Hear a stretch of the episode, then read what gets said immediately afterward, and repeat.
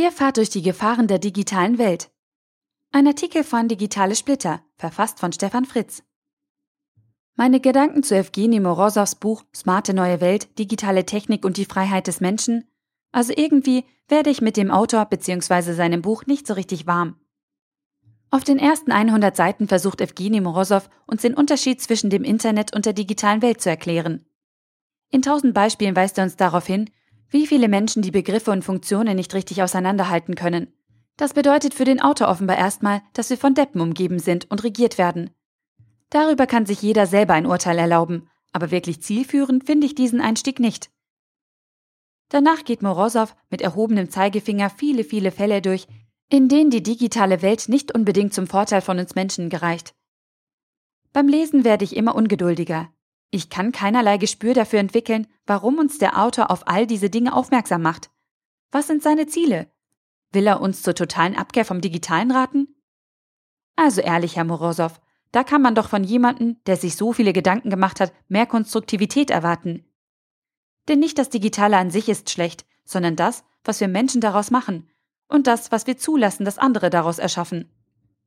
Insofern bringen diese zahlreichen Aufzählungen von toll recherchierten Details, auf welche Weise Jeff Bezos und andere Technokraten unseren Planeten ins Verderben stürzen, uns erstmal nichts. Dann kommt etwas Interessantes, nämlich eine kleine Formel. Wissen plus Geschmack ist gleich aussagefähiges Urteil. Ohne profundes Wissen darf man nach Morosow am besten gar nicht seinen persönlichen Geschmack hinzupacken. Auf jeden Fall kann man ohne die beiden Zutaten nicht zu einem aussagekräftigen Urteil gelangen. Darf ich, Darf irgendjemand also über dieses Buch überhaupt urteilen? Im vorletzten der neun großen Kapitel geht es dann den Daten-Selbstaufzeichnern, das sind die mit den Fitnessarmbändern und schlimmeren Gadgets, an den Kragen. Quasi endlos beweist der Autor anhand unzähliger Quellen und Beispiele, was diese Menschen denn für Idioten sind. Geht das nicht auch anders? Muss der Autor uns seine Meinung mittels schierer Masse an recherchierten Beispielen näher bringen, wenn diese doch schon nach wenigen Zeilen im Kapitel deutlich wird? Aber so kann man ein Buch natürlich auch auf über 600 Seiten bringen. Letztes Kapitel. Unser Wille und warum uns die digitale Welt und das Internet selbstgefällig und müde machen. Wir werden von bösen Mächten beeinflusst, die wir nicht mehr durchschauen. Allerdings probieren wir das in den letzten 100 Jahren im Wahlkampf und anderen Machtstrukturen auch schon, ohne dass digitale Technik zum Einsatz gekommen ist. Natürlich wird alles durch die digitalen Möglichkeiten noch viel schlimmer. Aber was ist der Kern dieser Aussagen? Mein Fazit, nur weil wir mit Hilfe der digitalen Technik Informationen schneller verarbeiten können als je zuvor, bedeutet das doch noch lange nicht, dass diese Technologie dafür verantwortlich ist, was wir als Menschen daraus machen. Oder?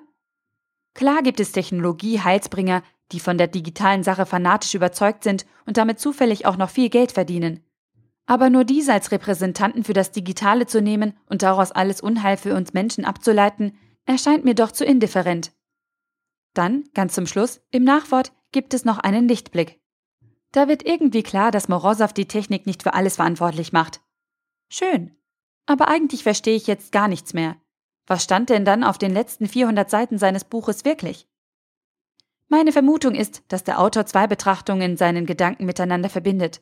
Zum einen die kapitalistische Sicht der großen Internetkonzerne und wie sie unsere digitale Welt monopolistisch beeinflussen und zum anderen die immer digitaler werdende Welt an sich.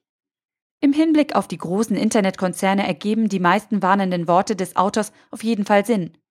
Aber man könnte die beiden Ansätze natürlich auch getrennt betrachten. Oder muss man einfach so negativ über die digitale Welt und deren Gefahren berichten, um in der FAZ eine Kolumne zu bekommen? Evgeny Morosow Smarte neue Welt, digitale Technik und die Freiheit des Menschen. Karl Blessing Verlag, 656 Seiten für 24,99 Euro oder als Kindle-Ausgabe für 19,99 Euro.